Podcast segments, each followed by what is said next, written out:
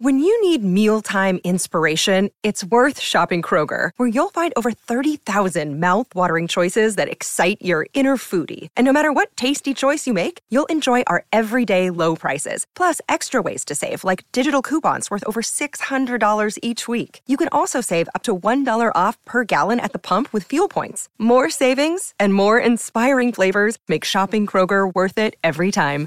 Kroger, fresh for everyone. Fuel restrictions apply. Hey, Ute fans, before this episode starts, I just want to jump on here. I'm sure all of you have heard the news uh, that broke Tuesday morning that starting quarterback Charlie Brewer has left the program. We recorded this episode the day before, and so we do get into discussions on who should be the starter moving forward, either Cam Rising or Charlie Brewer. Now that Brewer has left the program, obviously Cam Rising is going to be the starting quarterback moving forward for the Utes. Just wanted to kind of clear that up as we did record this before the news broke. You're listening to the Utah Man Podcast, bringing you the latest news and analysis for your Utah Utes. Now, your hosts, Cameron, Ryan, and Scott.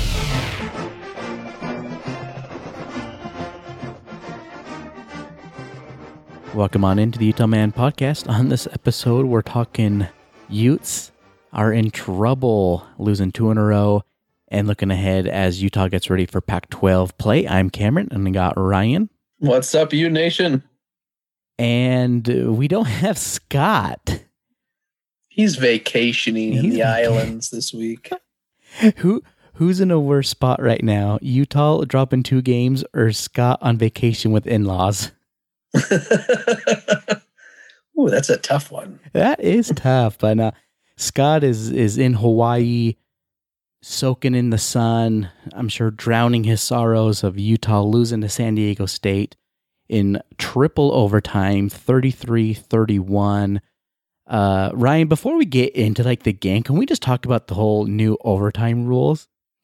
And oh my gosh! I, am sure that's like I'm gonna come across as like a bitter Utah fan because Utah lost. But can I just say how college football had the perfect overtime system. Why are they messing with it and on third overtime making you just go for two? Why not keep playing from the 25 each time? I don't get it.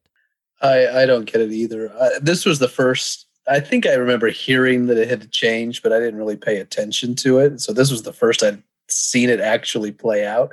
And it, it was awful. It's ridiculous. I and and I even tweeted this out. It wasn't because Utah lost. It, I it's just the the whole setup. And I get I guess I get to a certain extent why they're doing it for player safety, but that seems like a cop out.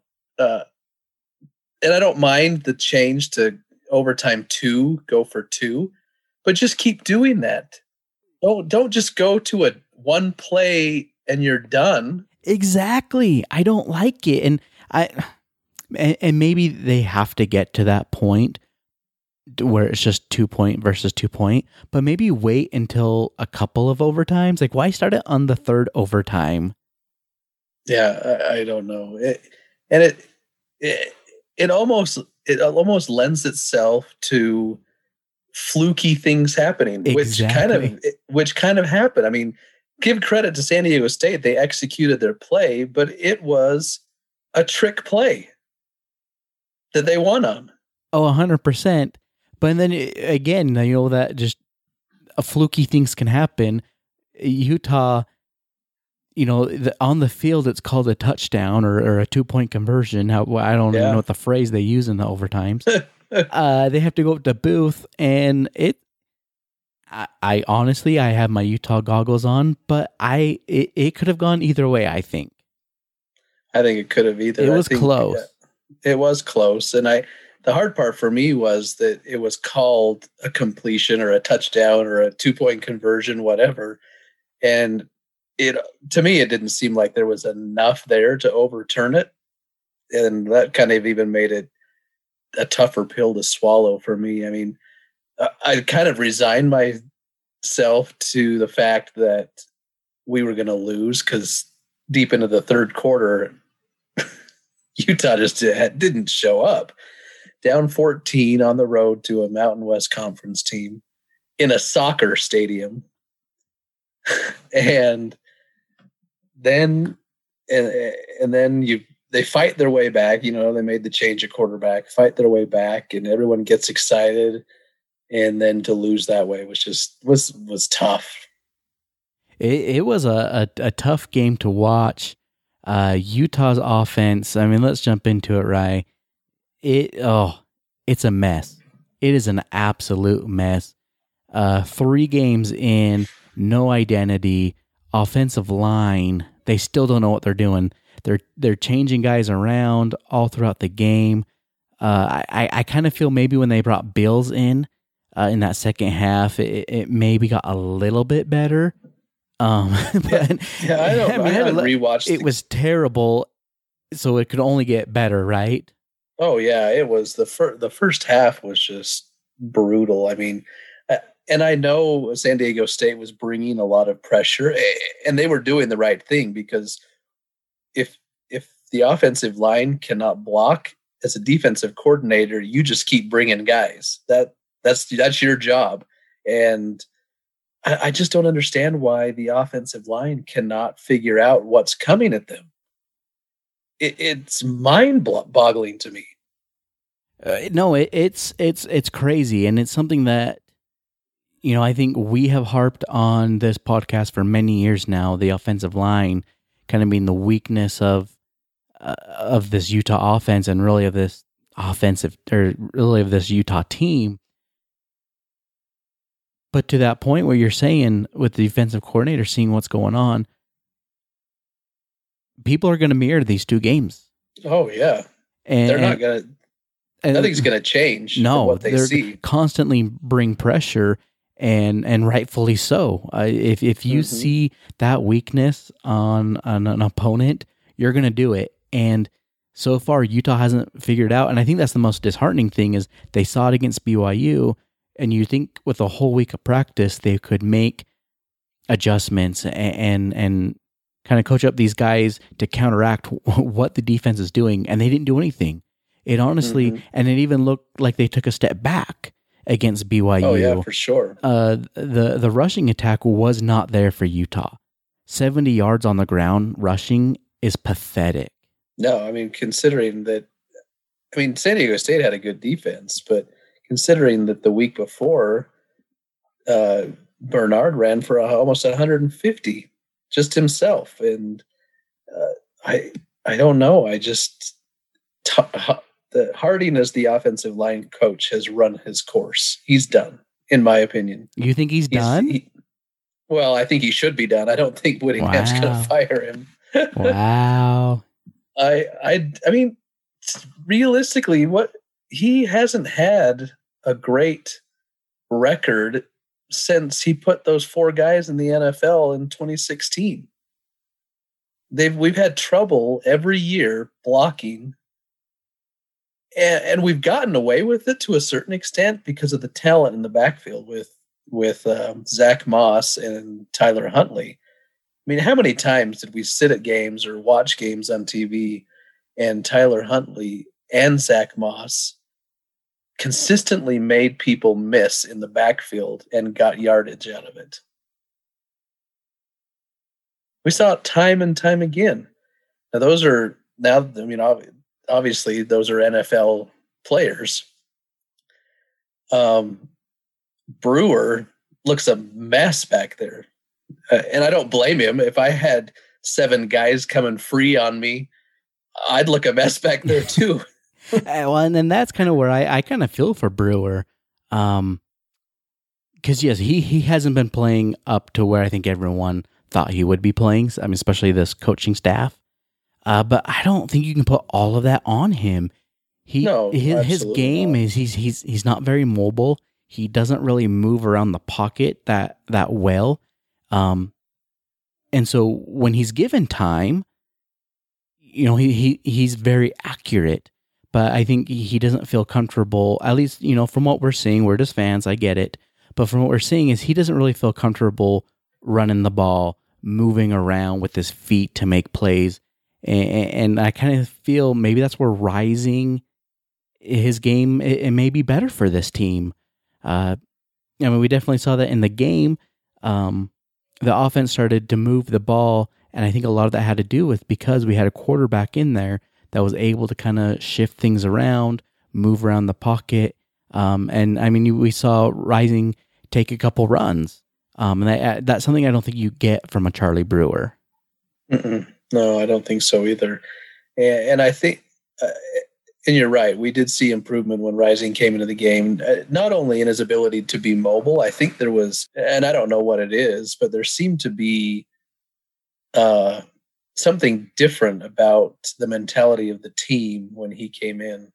Just maybe a little bit more swag. I think he has a little bit more swagger than Brewer. Brewer seems more business-like, just you know, sit back there and do his job. And and I think it seems like Rising plays with a little bit more emotion. Um, and and for all we know, maybe the team wanted Rising to be there from the get-go, and and uh, Brewer got the nod from the coaching staff. But uh, I, I don't know. I as much as it looked better towards the end of that game, it doesn't solve the issues going on. There are still a lot of problems that need to be dealt with. Uh, so before we get into the quarterbacks, because obviously you know that's kind of the hot topic, and especially with with Kyle's comments uh, Monday afternoon. Uh, before we get into that, I really want to talk about uh, the rushing attack and and the running backs. We didn't really see Tavion Thomas. I think he had one carry, didn't didn't go anywhere. But man, not a good showing at all for the running backs. A combined rushing for 70 yards. Bernard kind of led that group, 17 carries for 47 yards. And, and I think for me, that's really the disheartening uh, a lot with this offense is because in BYU against BYU, with all the struggles, you know, they were able to to find some lanes to run in, especially Bernard. Uh, against San Diego State, th- there was nothing and Utah really needs really needs a rushing attack to help generate some offense for them.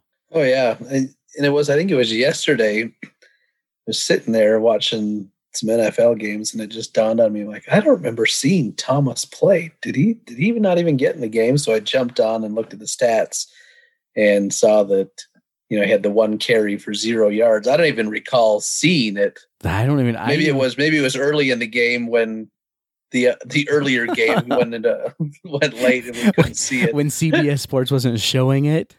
Yes, but um, yeah, I mean, obviously he's had issues in the first two games, fumbling the ball, and and they're probably going to be cautious with that. Is is they figure out how to get him to hang on to that thing, and and obviously Bernard uh, kind of broke out and probably and deserves the the number one carries. Um, but but I think you have to you got to have guys that can mix it up. You got to have that bruising back, which Thomas is, and uh, and you got the, the speed and versatility of Bernard.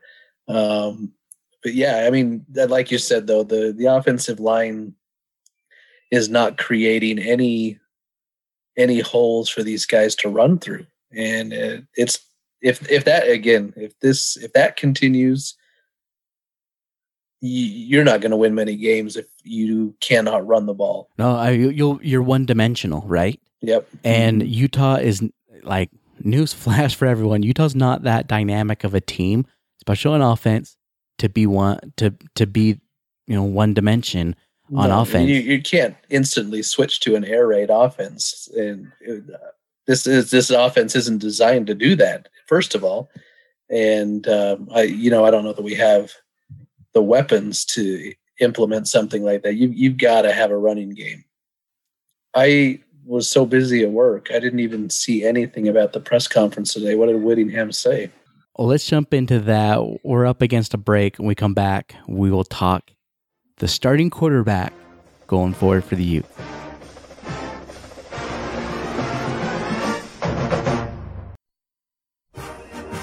All right, in the Monday afternoon presser for Whittingham, uh, Ryan, you said you weren't able to, to catch it yet. When Kyle was asked on who's going to be starting quarterback, he said that they've made the determination they're going to keep that in house, and oh we will know when whoever runs out there Saturday afternoon against Washington State. Why? What is the point of I that? I don't get it. I I don't get it. The there's tape on both of them. I mean, it's not like they can't prepare. Oh well, gosh. and does Washington State really not know who's going to be running out there? Everyone knows it's Cam Rising. nothing against Brewer, but if Brewer runs back out there, oh my goodness. it's uh, it's it's got to be Rising after that. I mean, essentially, it was a a 14 point comeback in just uh, the last few minutes of the game. So you've got to go with the hot hand and the guy who who delivered uh, to get you in that position, don't you? No, I think you have to. I mean, not only to to to kind of show that faith in your team that you know if you are going to go out there and give it your all and the team is having success under you that's who we're going to play. They can't play this politics game uh, especially at the quarterback position. You got to get to the guy that what you said has the hot hand the guy that's that's that's won the job. And you know so far it, Rising has won the job. Um, I was listening to uh, ESPN 700 today, and you know they kind of talked about the two different quarterbacks. They both faced the exact same amount of blitzes in the game. I think they both got blitzed 14 times during the game. Uh, Oh, and, interesting. I didn't hear that. and and and Rising had a much better success rate over Brewer over it. And again, that's not a knock on Brewer because I still think he's a very talented quarterback. I mean, there's a reason why he's thrown over 10,000 yards. Oh, for sure. It, yeah. it just seems like Rising skill sets fit better with this team. And where this team is lacking in creating a clean pocket, in keeping the offense, you know, kind of moving along, I think Rising kind of helps you with that. Is Rising the best runner? No, he, he's not a quote unquote dual threat quarterback. I don't think anyone's expecting him to be, but he does move around a little bit more and he gives you options. You can kind of move that pocket around. Uh, you know, we saw Mhm. it in this last game. Rising picked up 46 yards on on the run. Even though he's not, you know, a Tyler Huntley type speed, just having that threat of a quarterback that can get you, you know, four, even five yards on a scramble when he's running, that adds another layer that the defense has to account for. for sure. We we we've we saw that in the in our last two games. BYU obviously Jaren Hall has the ability to to run, and that essentially what put the game away late in that game is his ability to to do that zone read and turn the corner, and and then it, Utah got burned on it against San Diego State with when they switched their quarterback to the to the more athletic running type quarterback and and they only threw for 44 freaking yards and they ran all over us. So, um, yeah, I think you've got to you've got to put someone in there that can be a little more mobile. But you know, after you know talking about this, this leads to the next question that I think has to be answered. Maybe it's a two-part question. The coaching staff had to have known how bad this offensive line was going to be coming into the season, right? I mean, this doesn't just show up on game one and you're like, oh, we didn't see this all fall, right? And if that's the case, don't you pick the guy who's more mobile? I mean, how how did how did Cam Rising not beat out Brewer in camp? I know they say it was neck and neck, and they picked him because he has a little bit more experience, but I, I don't know. I think I see. I think they botched it from the get go. I, that's a fair point. I think, a, I mean, look at the red and white game, and everyone was talking how Brewer went like 18 of 18 or, or whatever in, in the Mhm. red and white game. Uh, and I remember jumping on uh, the Quack 12 podcast talking about that, and and they kind of brought me back to earth because they were like, "Well, he wasn't live, right?"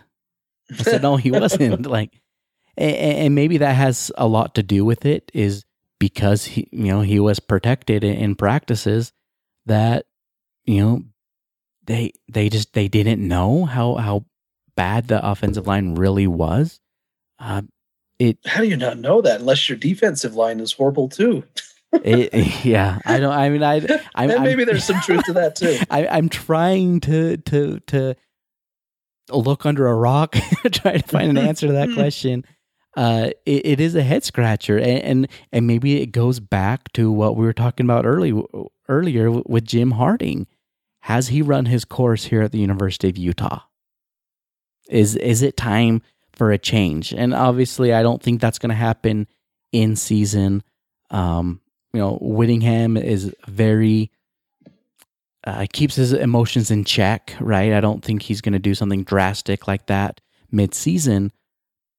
But if Whittingham, you know, gives it another go at the end of the season, I, that's definitely something you got to look at.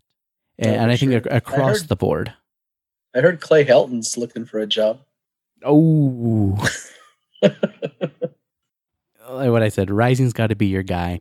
Uh, we're up against it, but we have a special guest on the line. When we come back, we'll bring on the our mystery caller.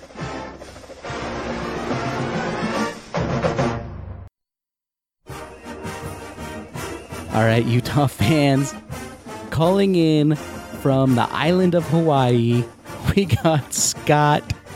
Scott, are you surviving your vacation? I am, man. I uh, I had to get as far away as from Utah's offensive line as possible. oh boy, yeah. I, am I'm, I'm over here recruiting. bring go- bring back a few offensive linemen with you, please. I'm going door to door. Hey, you you look like you got good size. You want to come play offensive line for Utah? Well, if you can't find enough of them, maybe you can find an offensive line coach. no doubt. What a disaster. That first quarter may have been the worst football I have ever witnessed. Zero yards. Zero.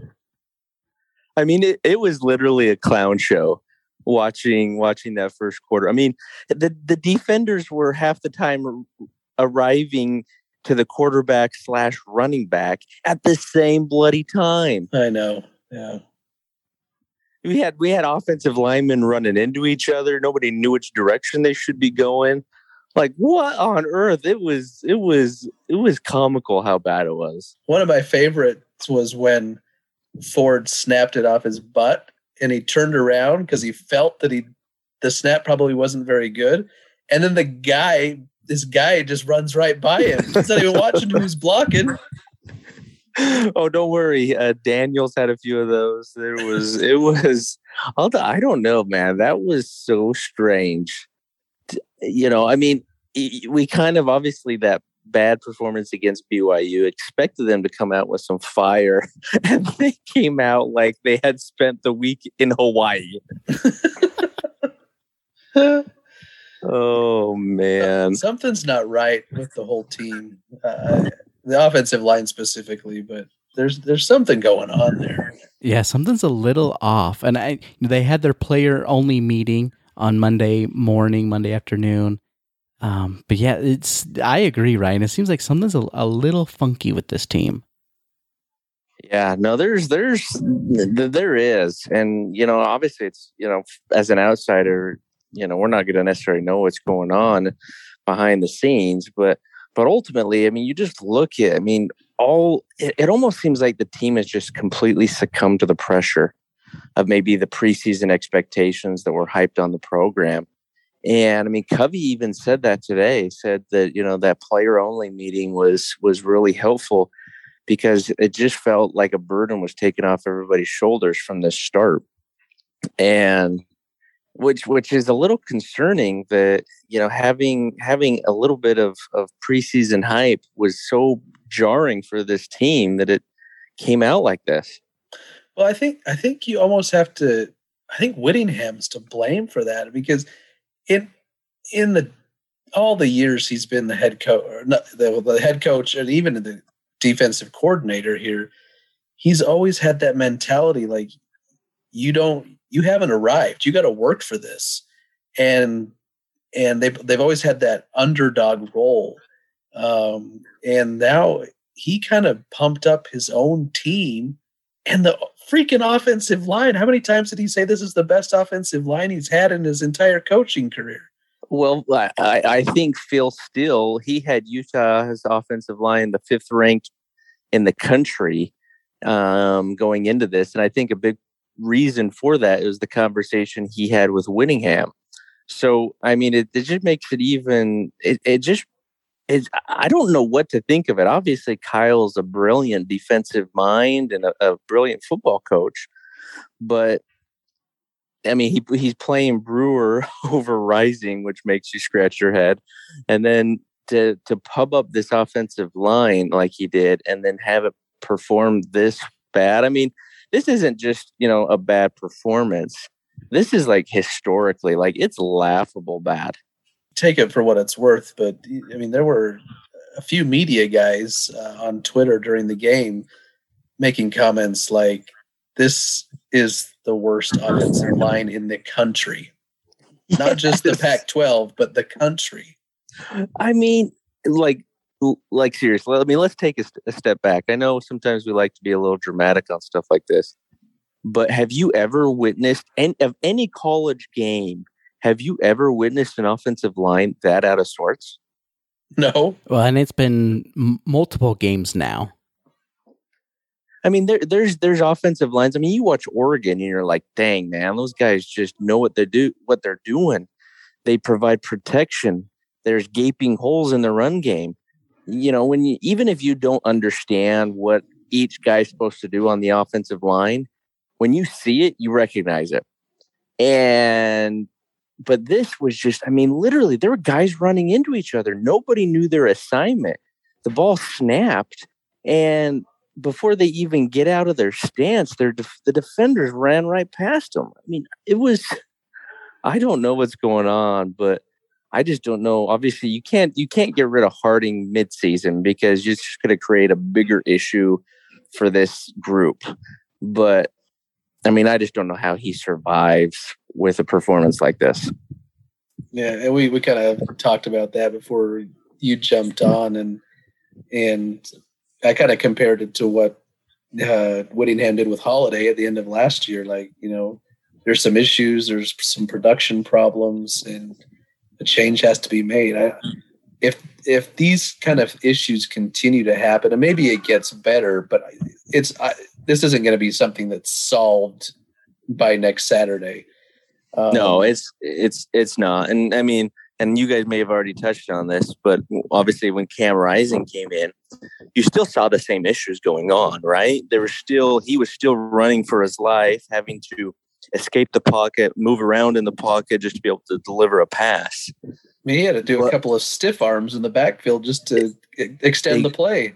Exactly. So those issues didn't necessarily stop, but he was able to kind of nullify some of those just with his ability to escape um, and create more space until he could deliver the pass. And so obviously that's that's huge moving forward, and that's that's going to be a big help.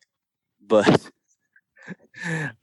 it, th- there has to be massive loads of improvement before uh, before I think this offense can be maybe even start to live up to the hype that it had preseason. I, totally agree. You know, they're, they're far from the hype, and, and I think this team is as well. And I think moving forward right now, not, I mean, they're starting Pac 12 play, right? So they're, they're 0 0 in conference, which is a good thing. Uh, but I don't think we can start talking and start looking at a, a Pac a Pac-12 South championship. I think right now Utah just needs to stay focused on Washington State and and trying to figure out who they are, get that identity, try to start fixing these major issues. Uh, and, and to your point, Scott, they're not going to be changed overnight, and because of that, it's honestly they just they got to take it one day, one game at a time. The question is, can they though? can this offensive line and all the, and can this offensive group come together to start achieving those goals? It, obviously, I think individually they they all have some talent. It's just about being cohesive as a unit, and, and maybe some of it is they don't have they haven't had a lot of time as a unit. I mean, three of them were injured game one, and uh, it, it, a lot of them, you know, didn't play together last year either. So, and uh, I mean, not, not I, I don't want to derail your thought there by any means, but one of one of the things that I keep hearing that that you know this is a young offensive line. We got a bunch of sophomores, guys who haven't played that much, even some freshmen.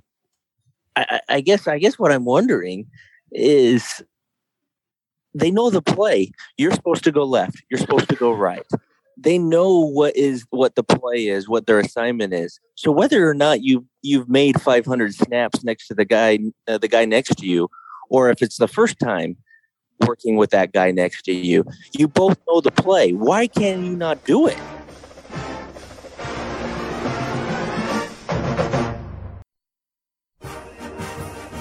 It's, I think you're making a valid point, and, and to me, that goes back to coaching.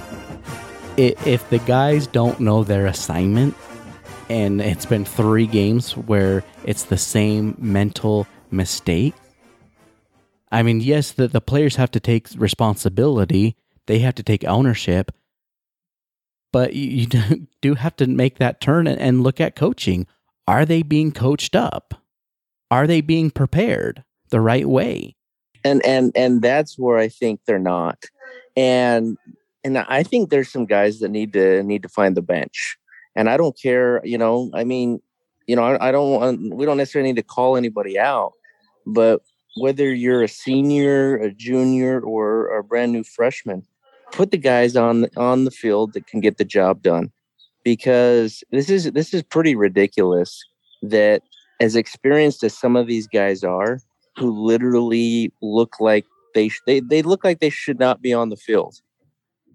So let's find five guys regardless of their age or their experience level and let's let them play and grow together because some of these guys are showing that they're not ready to they're not ready to play so why why do we keep trotting them out there?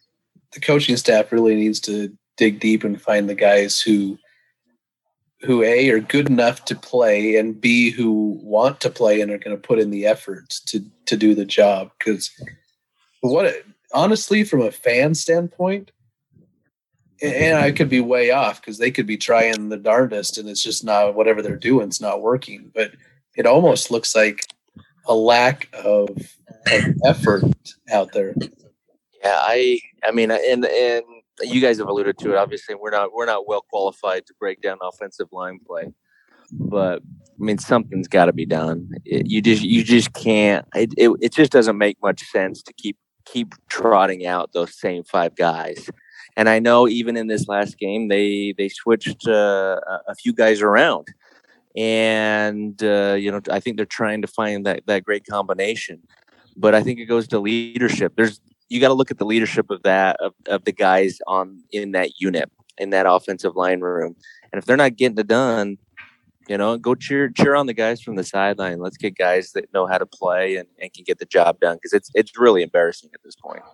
This this obviously didn't play out well because you think that we'd be able to turn some things around against San Diego State, but the, the, the schedule bodes well if they can figure some things out. I mean, obviously we're opening this week at home against opening Pac-12 play at home against Washington State, probably one of the weaker teams in the conference. And then you've got your bye week before you travel to USC. So if you can if you can figure out a way to get a win Saturday and then you've got a you've got 2 weeks to figure out some stuff in house, maybe maybe they can turn the season around. Well, I, I think obviously Cam Rising is going to be a big part of that, and and yeah, the offensive line, whoever ends up being those guys, they got to we got to start seeing some growth. And there's let's be honest, they've hit the basement. There's no there's no lower level to get to. I mean, some some of that play was horrendously bad.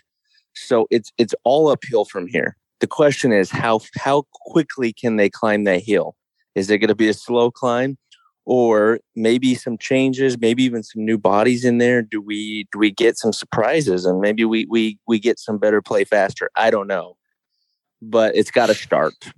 And, and maybe think, maybe what it takes is one of these guys who thinks they're you know they're God's gift to the offensive line gets benched and it's a wake up call. Oh, I, I, I, I mean, whether that happens, I don't know but I think it needs to happen. Um, I mean, yeah, I think there's a, a, couple of guys who probably maybe maybe are in their own head a little bit. Maybe hitting the bench for a game might you know, might make wake them up, might settle some things down. Who knows? And that's that's ultimately up for the coaches to decide. But um, but again, I think you know we're going to see Brewer just wasn't cutting it behind this offensive line. He can escape, and you know one of the things that's really stuck out to me about a Brewer is his lack of arm strength. Mm-hmm. Constantly, he's underthrowing. I mean, not even super deep balls but guys down the sideline, I he, he underthrew in that first half alone three guys, and which which had he led them, I mean, those could have been big plays or even touchdowns in that early in, on in that game. So Brewer obviously is not getting it done. Rising is what the presumed starter at this point, except Kyle's still keeping it secret, huh? For whatever reason, we'll never know what's what's the deal with that? It doesn't make it, sense. Uh, it doesn't make sense other than I think he just likes to mess with the media. Well, I mean, he's the one that kind of looks dumb doing this. I, I mean, know. Let's be honest. It you you don't have to be a Division One coach to be able to decide who was the better player. I mean, it was strikingly. I mean, it striking the difference between the play of Brewer and Rising obviously, you know, um, you know, Rising's going to be the guy. At least I hope so, because if he's not, I, I've lost all confidence in this staff. no, I agree. I agree that if if Brewer runs, I, I and and honestly, I think Brewer would do well if there was an offensive line that could protect him. But given that that isn't the case, you've got to have a mobile quarterback back there. Yeah, you you, you really do, and and and maybe maybe that's why uh, Brewer won the job originally was the thought of of of having a great offensive line to play behind, and they didn't really need that escapability. But uh, obviously, that has. But honestly, how did I, Cameron and I talked about this before you before you jumped on? How did they not know the offensive line would be this bad? You don't walk out in game one and like, oh, I didn't see this coming. Apparently, they did. I mean, and and part of it would be, you know, I, I don't think our defensive line is is any good either. And so they were probably manhandling the defensive line, and the coaches thought, "Dang, we're good," and, and not re- not realizing either one was any good. If we can switch topics here, speaking of not as good as as maybe what everyone thought, special teams again Oh my I. I think that's kind of being overshadowed by how bad the offensive line and offense was. But they give up another kick return for a touchdown on the season, missed field goals, missed PATs. There's a lot to clean up across the board. Oh yeah, for guys, sure. Guys, this is not a good football team. But you're, you're right. They have not shown that. But on paper, this this should be a great football team. And that's what's so strange is like who saw this coming? People were talking about this this team as favorites to win the South, you know, as a potential playoff dark horse, as a team that you know could go heck go to the Rose Bowl. And this obviously this was this goes beyond just Ute fans in general but it, it's amazing to me how literally nobody called this. No, there there weren't even people out there who thought, hmm, I don't know, I'm not sold on this Utah team. Yeah, I picked him to go ten and two, so they've got to go undefeated the rest of the way. I had a, I had eleven and one. yeah, Cam's already out of the running. yeah, but, uh, yeah, it's your point, I mean, Cam. Special teams yeah. is is abysmal, and I don't I don't know what I mean. Like Kyle's a big stat guy, right? He loves he loves his stats, and that's why he kicks the ball to the one yard line instead of kicking it out of the back of the end zone. Well, guess what? If you just do the simple thing, you eliminate the risk of injuries on these kickoffs, and you wouldn't have two taken back to the house on you at this point. And and that really is the difference in that San Diego State game. Oh yeah it, it, it was 10-10 at halftime, and both the touchdowns were Covey's punt return and their kickoff return. Yeah, that's how that's how bad it was. No, oh, it was it was awful, and then obviously, you know, kind of expected, all right, you know, the Utes coming out of out of halftime would be able to, you know, maybe play with a little bit of fire and and uh, and turn it around quickly. And San Diego State marches right down, scores a touchdown, and then few minutes later, six. Brewer throws a pick six. It's like, oh my gosh. Oh. But you know what? Maybe that was the necessary evil that, that needed to happen to to get uh, Rising off the bench.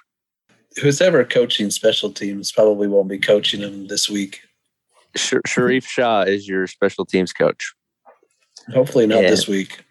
You know, I mean, and you know, oh man, you hate to pick on anybody. Special teams are not good, and, and even you know, cornerback position has not been great so far. So there's a, there's a lot of items and a lot of areas on this football team, and and that's the hard part. Is in years past when we've had a, a, a pretty average to mediocre offense, we've had a significant. We've got a defense that you can rely on, right? And you've got special mm-hmm. teams, so you could kind of hide your weakness, play great defense, maybe get a score through special teams, win special teams week in and week out, and do just enough offensively to win a game, which basically Utah has has made a habit of that. That that's been Utah's formula since we joined the Pac-12. We can't even do that this year. Well, and I think you they can't hang your hat on any of eh, on any of those. Well, and I think they also utilize the defense to to control field position and give the offense a shorter field uh, to to work with. And so far, the defense just isn't doing it. Um, I, I, there's one turnover in this game, that fumble recovery uh, for Utah, but Utah didn't even cause the fumble. No, that was an unforced error own, that we luckily got back. He hit his own. He, yeah, he hit his own player that knocked the ball out. It was it was it was those big caps from the from the tight end that jarred it loose.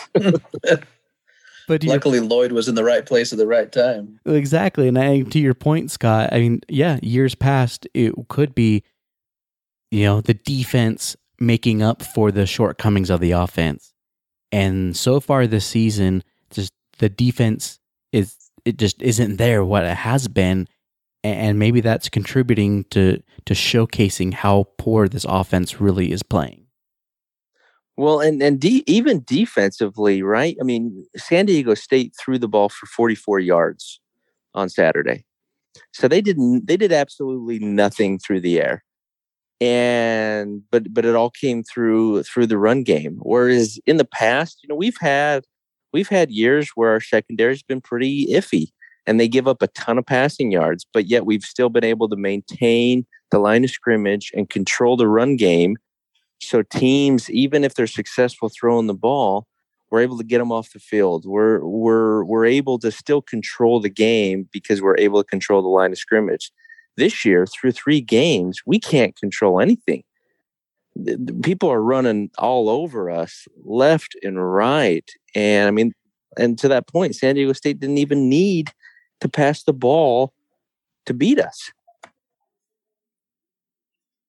And, and, and really, yes, they ran for 200 yards, but they only got one offensive touchdown out of that. Right, right, but but they were still able to to stay on the field. Yeah, they were able to yeah. get third downs through the run game, and and they obviously, yeah, I mean they they they didn't put on some great performance, which makes it even more embarrassing that you still yeah. couldn't, take advantage of this and, and, get a win. You know, obviously, the way the game ended, you know, Rising comes in, and after those first two possessions, you know, he kind of caught fire and just played with some energy. Obviously, the up tempo offense was huge. Um, it kept San Diego State off balance a little bit. They were they were definitely not blitzing as much uh, when Rising came in and we started playing faster. I mean, and that's so. Hopefully, Utah can look at that Ludwig, the staff, and they can we can see some of that moving forward and and stop playing at such a slow, deliberate pace and speed it up a little bit. Keep the defense off balance. Oh yeah, I mean you'll see you'll see less blitzes if you keep them guessing on what's coming and make it fast. If you're, Mean, if you go to a no huddle, even if it's occasionally, they can't blitz every time. They're going to be gassed, and it's going to give you opportunities. Yeah, exactly. You know, and even you know, Rising on some of those, uh, you know, it wasn't like he was throwing downfield all day long, but he was just dumping. You know, he was just doing some dinks and dunks and dumping some some uh, some off right of the line of scrimmage and letting guys run for a few yards.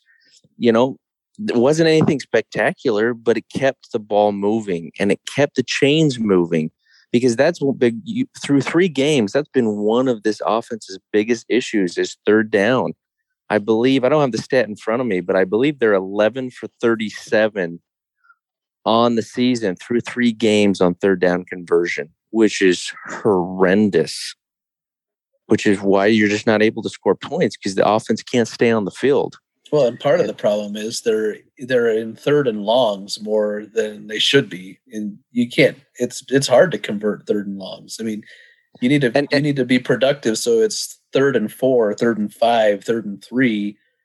So and, you, you increase those uh, those possibilities of converting. What what is the defense going to do on third and long? Just sit back. They're going to blitz. Yeah, they're going to bring pressure, and guess what? Yeah. That's why we we've been so abysmal is this offensive line can't pick up anything. I don't even know if these guys can, can pick up, you know, a drive through at McDonald's at this point. All right, so that'll do for our thoughts of, of, Utah so far. Utah will take on Washington State this weekend. Uh, let's dive into that. We'll take a quick break. We'll be right back.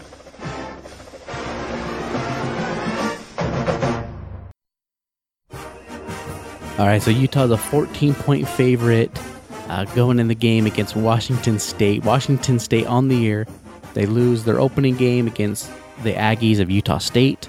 They beat Portland State, and they lose to USC last week. Uh, I they got up to what, a 14-0 lead on the Trojans, and I was thinking, oh, maybe Washington State's got something going on. Uh, and then they get boat raced, 45 to 14 by by Corner Canyon's homeboy Jackson Dart. Pride of Corner Canyon, Jackson Dart comes in. Uh, the, the former Ute legacy recruit, huh?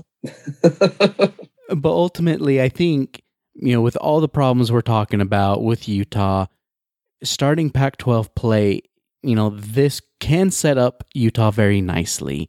They're not having to go up against a USC or an Oregon, you know, right out of the gate in Pac-12 play.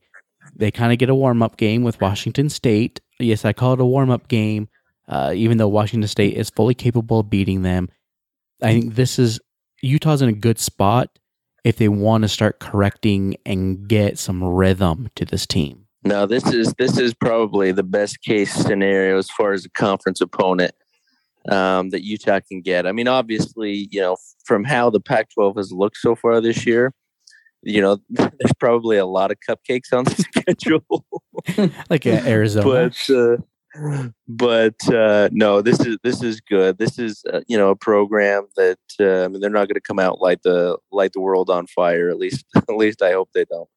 Um, and and what this what this Utah team needs is confidence. They need confidence defensively, and they need to find some confidence offensively. And this is a good opponent to hopefully go out and find some of that and um, you know, I, I, suspect, obviously, with Rising leading leading the charge, I th- I think this team is already rejuvenated just by him coming in and seeing the success that he had, even though it was only for what a quarter and a half.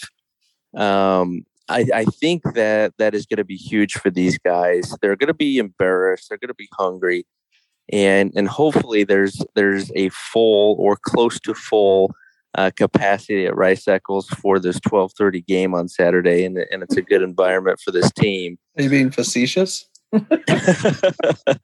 I'm just being hopeful. My my uh, my my head is high in these Hawaiian clouds at the moment, but uh, um, but no, I mean I think it's going to be huge for these guys to come out and just gain some confidence um, going into that bye week with with USC looming because USC, I think Dart is going to throw it all over the field on us.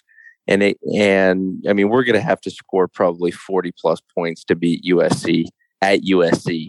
So uh, it's like um, I picked the wrong year to go to USC.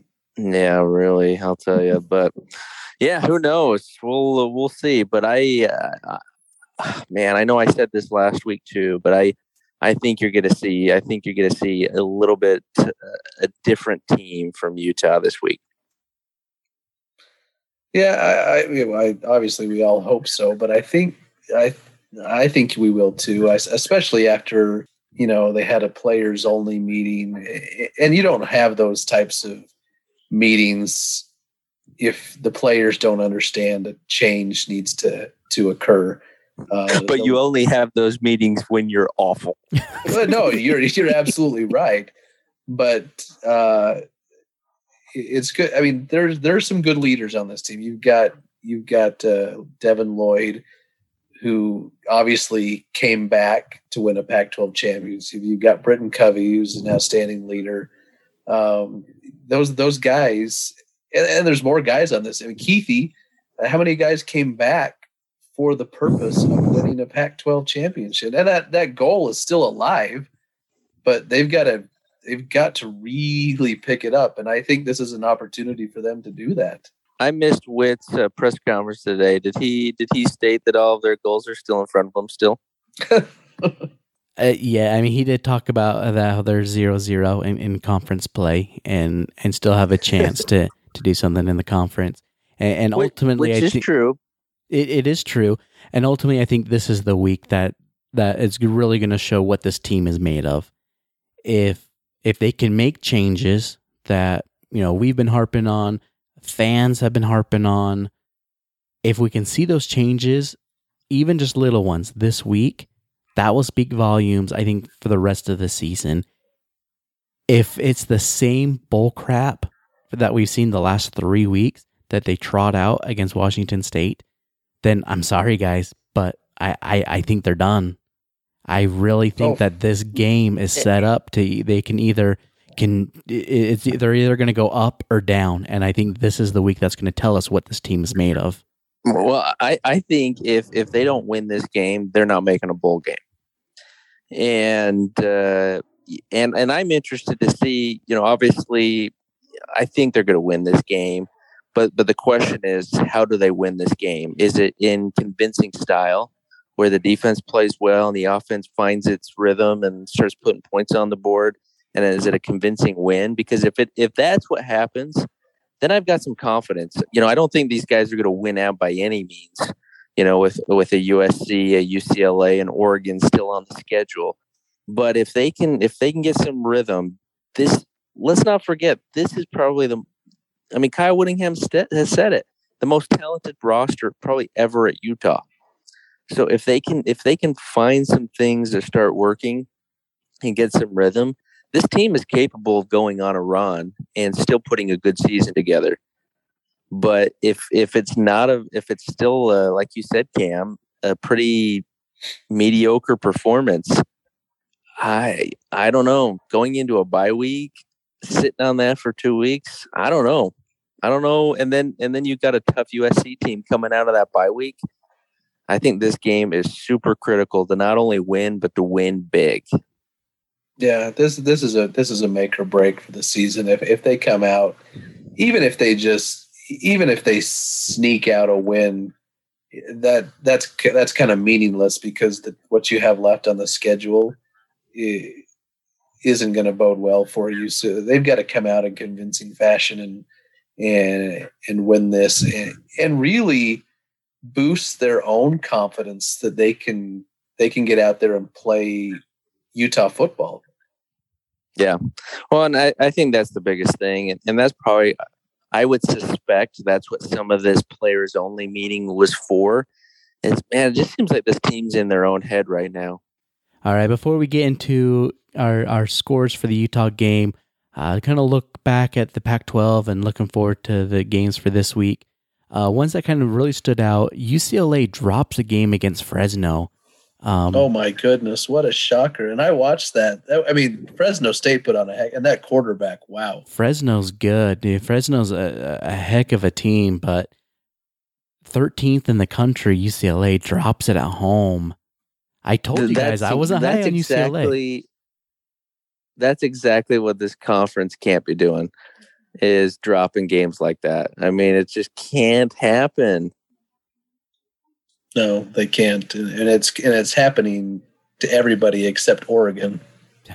Uh, Arizona State drops the game at Provo, uh, twenty-seven to seventeen. Uh, Minnesota and Colorado. So, oh my gosh, dude, I was high on Colorado coming in the season. I'm not like highs that they're going to win the South, but I thought they were going to be better. They put a goose egg up against Minnesota. That offense, like we want to complain about Utah's offense. Colorado makes Utah look like the New England Patriots with Tom Brady. That's how bad Well- Colorado is right now. Didn't they only have like 60 they had 67 yards of offense. Yeah, they're they're they're bad, and they honestly their defense did enough for them to win A and M was it last week, but their offense can't do anything. Uh, so as much as we want to complain about Utah, it could be worse, and that's in Boulder. And then Arizona, another team that's just what the crap is going on. They lose to Northern Arizona. How in the world does this conference have two losses to FCS schools? And now Arizona is going to have, you know, they have a quarterback controversy right now as Will Plummer gets in. You know, what are they going to do there? But doesn't really matter. I mean, Arizona is so bad. Does it really matter who's playing quarterback for them? Well, and no, and and obviously, I I mean, I think obviously there's there's issues with the the conference as a whole, and the quality of football that's been being played in it, and that's that's been an issue for a little while now. But I think you're honestly seeing a cause of the decision to cancel last season and then come back late and only play four to five games per team. Is Thanks, Larry catch- Scott. it's it's catching up with with everybody. It's catching up with Utah, you know, and obviously the, I think the, the the death of Ty Jordan, but I think this this COVID thing is affecting the conference as a whole, which is it is sad because they they already have their own issues to begin with, and uh, it's just it's just good. I think it's going to take some time to climb out of this. And then kind of the, the big game um, for the week, USC, as we said, destroys Washington State 45-14. Uh, Corner Canyon star Jackson Dart gets in for an injured Slovis. Uh, Dart goes 30 of 46, uh, just under 400 yards and four touchdowns. What a debut for a true freshman. Uh, holy crap, that was a, a remarkable performance by Dart. And who? What's going to go on with USC? Is does Dart is Dart going to be now their their new starter? Um, it kind of It's going to be seems Well, how interesting you- to see. It will be interesting. I mean, you you got to kind of look at that as two ways. First, he was playing Washington State, so that he he's obviously talented and he'll be the starter at some point. But I mean, also, you just came off of a loss to Stanford, and then your quarterback gets hurt, and the backup comes in and throws for almost 400 yards and goes 45 unanswered. I don't know how you can you can put him back on the bench. Well, and and how how many backup quarterbacks are going to get brought in um, midway through a game and be allowed to throw the ball forty six times? Oh yeah, for sure. and I mean, it's it's crazy. Obviously, you know, but I mean, he's a talent, and and he's going to be really good at USC, and he's going to be a thorn in our sides until he gets drafted. Oh, for sure. uh, but I- but as he as they as he he's really honestly he's still a freshman, and as he starts to play better defenses and he gets scouted out, he's not going to have those types of days. No, but he's also supremely talented. Oh, and, and, uh, Absolutely. and and he'll go through some lumps if if he if he ends up being the starter moving forward. You know, he teams are going to scout him and and throw some wrinkles at him, and he'll have his struggles, but he'll eventually overcome that. Uh, you would think, and and and be really really good, which USC needs, the conference needs, and uh, be kind of cool to see a local kid. Um, it's just going to be at our expense, unfortunately. Uh, looking ahead to this week's games, so everyone's now in, in conference play. Uh, probably the game that I think is going to kind of stand out, at least in my eyes. Uh, UCLA coming off the loss uh, is playing at Stanford, taking on the Trees, and, and I I think that is a very you know intriguing game to really find out is this UCLA team for real or were the first couple games a fluke? Uh, and Stanford, you know, still riding high off their win off USC, uh, taking on the Bruins, I think is is a key matchup for this conference. And then another one, Cal at Washington. Again, Washington hasn't played very well this season. They did destroy, you know, an FCS school this this past weekend. Can they get up to kind of being a leader in the North and and maybe challenging Oregon? I mean, I don't think they can. Oregon's so good, uh, but I think much like Utah this week, I think Washington's kind of in that same boat. Can Washington prove that they're turning the course that that Jimmy Lake is their guy, is their head coach, and they have a good a good chance or they have a good matchup against Cal to kind of prove that. I don't think Jimmy Lake's their future. That's just yeah, I, I, I mean, let's be honest. The, the we need UW to figure it out. I mean, they've they've got to. They're too important to to play this poorly. And and again, they're one of those teams just like Utah. They're they're way too talented to be playing this poorly. So obviously, whether Jimmy Lake's good enough to turn it around, that's a, that's the question. Um, but uh, I I would think I would think you're going to start to see some improvement from them. But uh, what yeah, huge disappointment so far. Okay, so two matchups I think that I probably are going to be blowouts. Oregon is taking on Arizona. USC's hmm. playing on playing Oregon State. If you had to pick one upset out of those two matchups, where are you guys going? Well, Oregon's not losing to Arizona, so you got to go with the other one. You know, I, I I'll I'll pick Oregon State over USC any day of the week because they they've had a knack for for upsetting USC, and uh, you know I really like Oregon State. I like their coach. Um, so I'd probably go that direction. I don't I don't see Arizona. Arizona is going to be out of that game midway through the first quarter. I think. Oh, dude, the Wildcats are going to bear down and they're going to pull that up. Oh, stop! Oh, oh my god! Bear down. could that be oh the worst? Gosh. Could that be the oh worst thing to ever happen to the conference? At least this. Oh, season? it would. Oh, you might as well close up shop if that happens. That, that would be the we the Pac-12 would be the laughing stock of the country if that were to happen. Rightfully so. All right, let's get into this Washington State Utah game. As I said, Utah, as we're recording this, is a 14, 14 and a half point favorite. Which shocks me. Two straight losses, not putting points on the board, and 14 points. Well, obviously, Rising got the attention of uh, Vegas as well. So, Scott, who do you got and what's your score?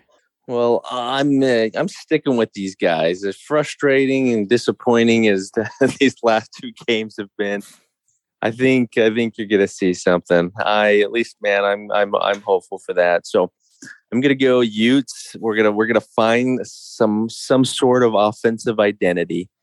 I'm going to go Utah 37, Washington State 17. Right, where are you going? I too will stick with my Utes. Uh, thank goodness they're playing a a lesser opponent in the first conference game. Uh, Utah wins it. I'm going to go uh, 31 17. I definitely agree with you guys are going with this. Washington State gives up a lot of yards. They give up over 430 yards a game. So I think this is a perfect opportunity for this offense of Utah to get in rhythm. Because if it's not going to against against if they can't do it against Washington State, it's going to be a long season. With that being said, I got Utah 30, Washington State 17. That will do it for this episode. Ryan, where can people find you on Twitter? At Drum and Feather. Drum, the letter N, Feather. And Scott? Uh, you you can find me at Uteman underscore forever. Uh, you can follow me on Twitter and Instagram at Utah Man Podcast at our home, utahmanpodcast.com. And you can subscribe, rate, and review us uh, anywhere you listen to a podcast iTunes, Stitcher, Google Play. We are there.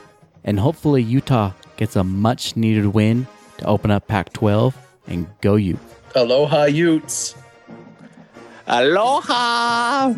Let's go, Utes! We'll be till a daikai yai!